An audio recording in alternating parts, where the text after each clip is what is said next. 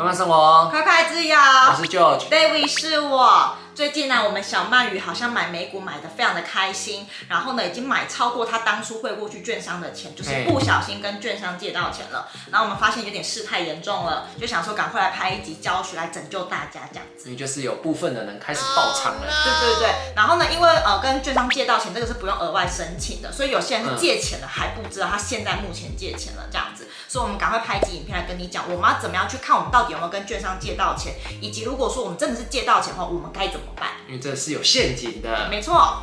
在开始之前，如果想要获得更多美股的知识的话，欢迎追踪我们慢活学院的 IG 哦。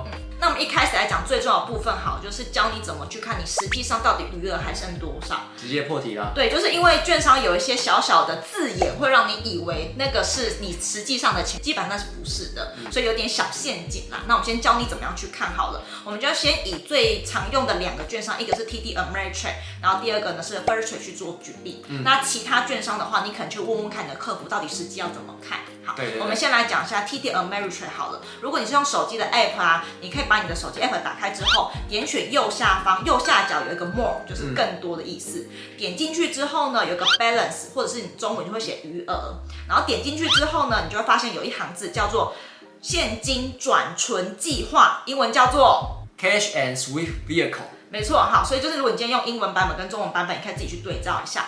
就只有在这个现金转存计划的这个余额，才是你真正的余额。就是如果你看到其他什么哩哩喳喳什么现金购买力啊，什么融资余额啊 buy in power 这种字眼都不是。整个券商的系统里面就只有这个现金转存计划，这个是你真真实实的余额。好，这个时候重点来喽。如果说呢，你看到你的余额啊是有一个括号的，然后括号里面写一串数字，代表什么意思呢？代表说恭喜你，你借到钱了，好吗？因为呢，在会计学上面呢，挂号代表是负数的意思，嗯、所以如果你的余额是挂号的话，代表说你已经借到钱了。那如果没有挂号的话，代表说你就是没有借到钱，这是最简单的判断。举个例子，假如说你的现金转存计划上面是正的一万块的话，你就会看到一万这个数字，嗯、什么符号都没有。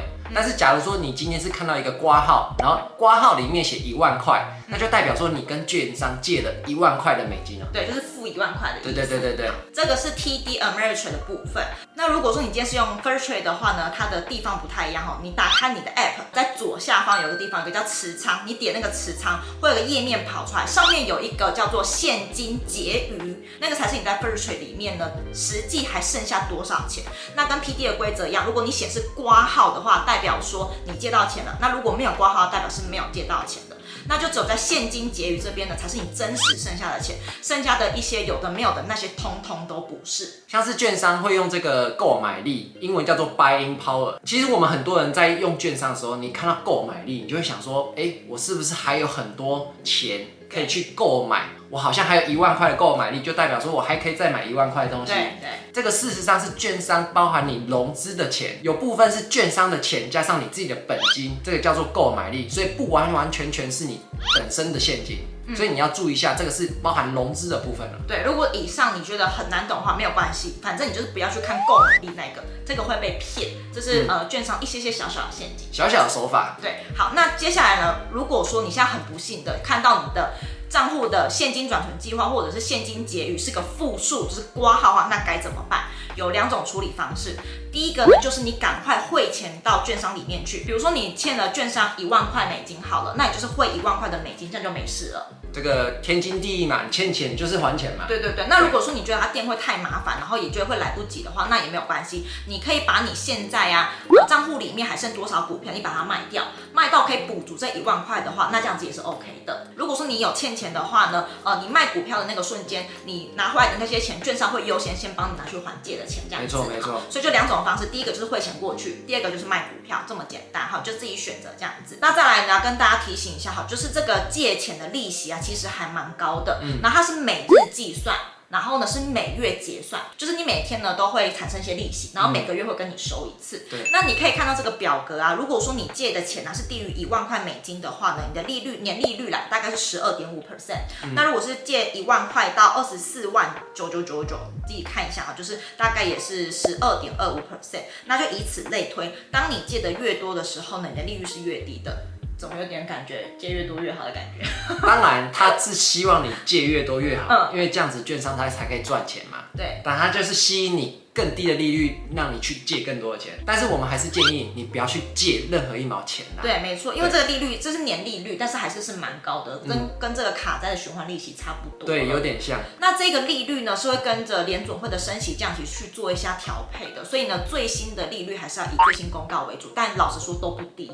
嗯，对，就不要借钱好吗？尽量就是不要借钱呐，嗯、也不是说借钱完全不行，但是你的控管能力要非常非常好啊。普通人呢，通常都是控管能力不好，嗯，通常你就是会把你的债越滚越大，这个是。不好的一件事情。那有一次啊，就是有个小鳗鱼在问我一些问题的时候，我突然看到他的 PD 券商是欠了券商一万多块，然后他自己完全不知道哦。哎、欸，这很多一万多块美金。嗯，然后他就跟我讲说，他就觉得他自己好像赚的钱就好像都没有增加。嗯、我说你当然会没有增加，因为你一直在还钱呐、啊，利息先把它还掉。对，他不是问我有没有借到钱的事情，是我鸡婆不小心看到他才发现他已经借到钱，他自己完全不知道，所以才会建议大家一定要去看看自己的券商的余额到底是不是负的这样子哈。顺、嗯、便额外跟大家补充一下。就是我们放在券商的钱，其实每一年都会微薄有一点点利息，嗯，真的就是一点点，一点点少到呢，你会觉得真的没感觉，嗯、你会觉得它不如台币定存。对，就是你在放在券商的那些现金啊，没有拿去买股票那些现金，每年的利息大概会利率是落在零点三 percent 左右，就是一点点，真的是非常少啊！你拿到的时候真的是觉得，哎。好像就是中统一发票的感觉，对，就没什么感觉。因为之前有人在频道下面问过我们，说我们放在券商的钱是有没有利息的？是有利息，但是真的还蛮少的。嗯，少到你真的没感觉。那再来，我们想跟大家讲哈，就是一定会有人觉得说，券商干嘛设计这些名词让我们误会？干嘛骗我？就对，这干嘛骗？就为什么要挖一个陷阱给我们跳这样子？但其实呢，大家明白一件事情哈，券商它不是一个公益团体。不是吃素的，他不是吃素，他是一个盈利事业，好吗？那他既然已经不用跟我们收手续费了，那他一定要从其他地方赚到钱。所以呢，其实之前就有人怀疑说，为什么券商可以免手续费？那他赚什么？这边顺便帮大家科普一下哈，就是呢，以前呢、啊、还在收手续费的那个年代啊，券商的最主要收入来源也不是手续费，它其实就是这些利息了。所以就算呢，券商不用收手续费，也不会对它的营收带来太多的影响。它主要还是是靠这种借款的利息去当它主要的营收来源。所以你就知道说，券商啊，为什么就会设计一些些小小的小陷阱，就是因为这是它最主要的营收来源。那其实券商也没有说骗大家，也不是说骗你怎么样，就是他写购买力。他也没有说这个就是你的现金哦，是我们自己误解他的意思。对对，所以他没有骗我们，是我们自己误解。所以大家对于那个名词的那个认知可能会有点误解啦，这样子。嗯嗯，就是其实券商也都有就是清楚的写说这是这个意思是什么，只是我们大部分人不会去看的这么仔细。对对，所以在名词上面可能就有一些认知的错误这样子。那其实台股有类似的感觉，因为台股是 T 加二交割嘛。嗯嗯。那台股呢，是你券商里面不用有钱，它也可以让你买股票，所以我觉得，呃，每一个市场都有自己该去留意的地方，对并不是说哪一个国家券商就一定有比较多的陷阱，就只是制度上面不同这样子而已。反正就是呢，规则你一定要弄得清清楚楚，不然很容易踩到那个。地雷。那其实我们想要最后提醒大家一下，就是你会多少钱进去券商，你应该要记得。例如说，你今天才汇一万块美金到券商啊，那你怎么可能让你买到两万块的股票？所以有时候我都会觉得说，哎，借到钱的是不是自己也是蛮不小心的？不会觉得你自己可以买到超过一万块股票很神奇吗？嗯，有些人心态可能会想说，嗯，我会一万块，哎。我可以买到两万块，哎、欸，我干嘛不买买啊？对，怎么可能？因为钱不会凭空变出来，所以呢，就是要提醒大家，我们投资其实还是要去做一下记录。你不想要做单笔单笔的记录没有关系，那至少你要记得说，你这次汇过去券商到底是多少钱，这样你才不会买超过。好吧，反正就是呢，我们要记得自己的账户，我们汇过去多少钱，我们就是只能用那些钱。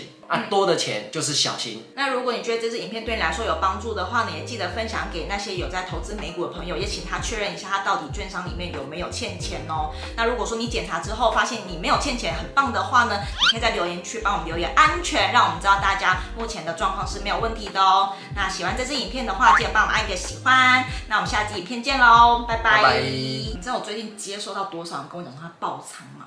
多多少人？很多人，然后我就是觉得啊，大家的辛苦钱就这样没了，真的很多人啊。嗯。Ice in my veins, I've been driving this train. Years in this lane, there's no stopping this flame. Cause I came to the game and I changed it to play. How I like, rearranged it to my own domain. Yeah, I got what it takes, made lots of mistakes, taking shots, skipping breaks, feeling.